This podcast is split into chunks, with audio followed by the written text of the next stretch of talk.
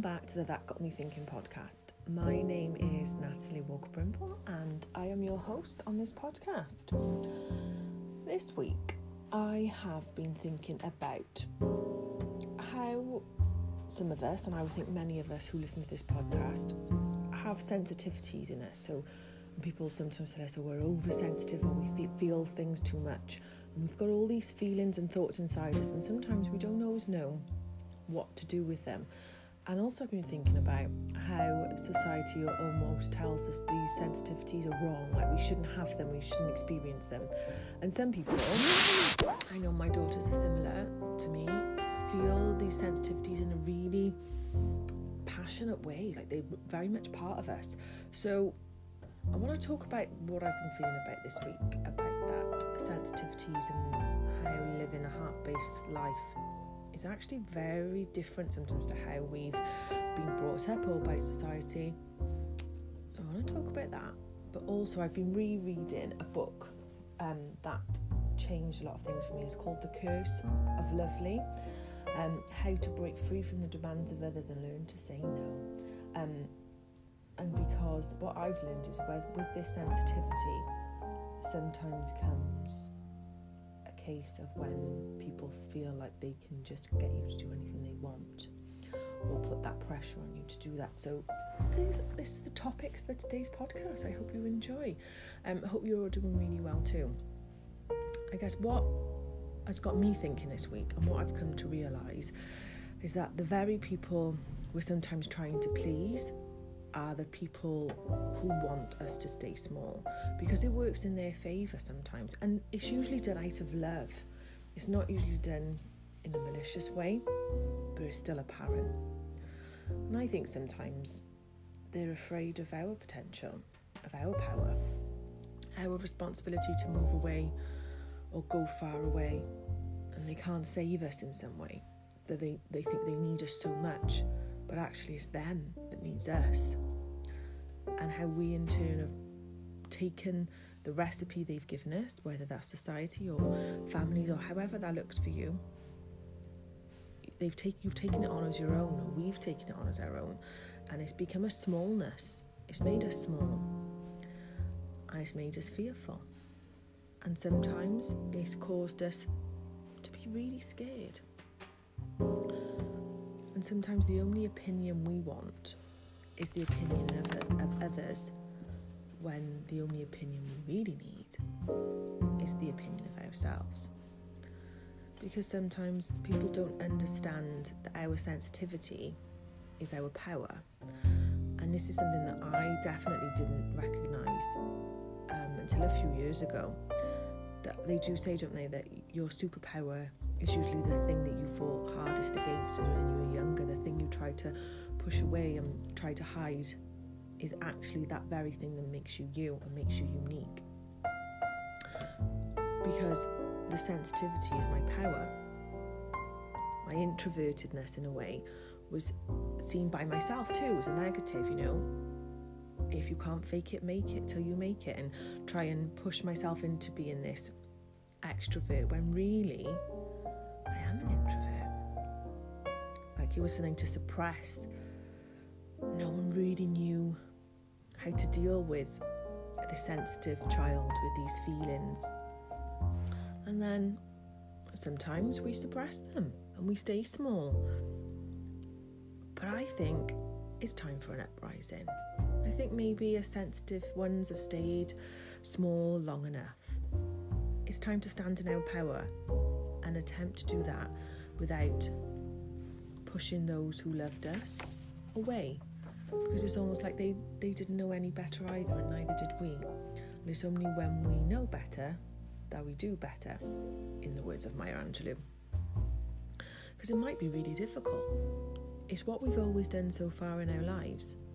And how can we help ourselves understand that we can be sensitive and still be us there's room for those two parts of us. Because I think the only way to do it is to be it, to be authentic, to show people this is a part of who we are. Don't be scared of it anymore. know that up until now, someone else's ideas, someone else's social conditioning, subconscious beliefs has kept us a certain way because it's all we've sometimes always known. But there is a different path. There is a glimmer who we are shining in the distance somewhere. We've just kind of got to reach a bit further.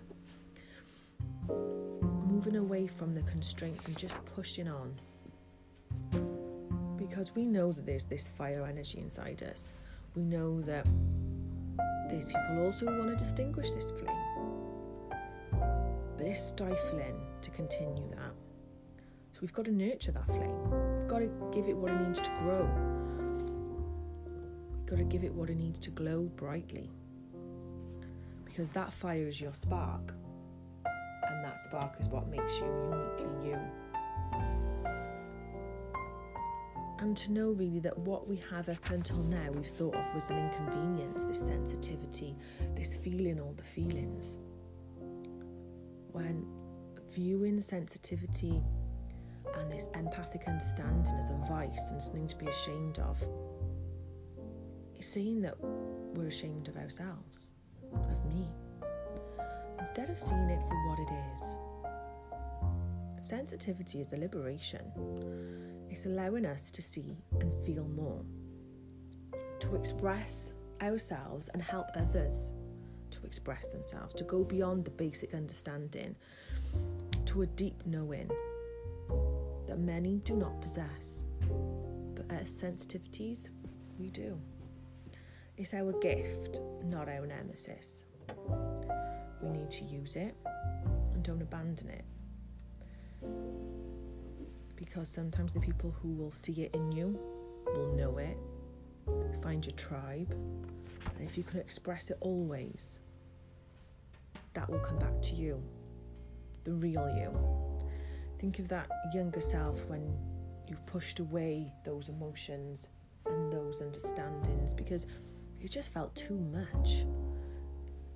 No one else seemed to deal with these things you were dealing with, or these emotions. Everyone else seemed to be able to manage or not feel them at all. So know that actually that was you. And it's just you needed to learn ways to bring it back to yourself, to learn how to deal with these things. And the only path we've got, the role that you have, is to use those sensitivities authentically.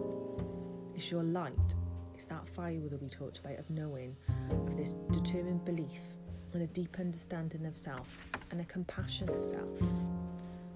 It's a real true surrender to you. To spend time rekindling that spark and that flame so that light shines brightly and use that as a torch on your path. The old way of staying small is gone. There's only the new route, the new revolution.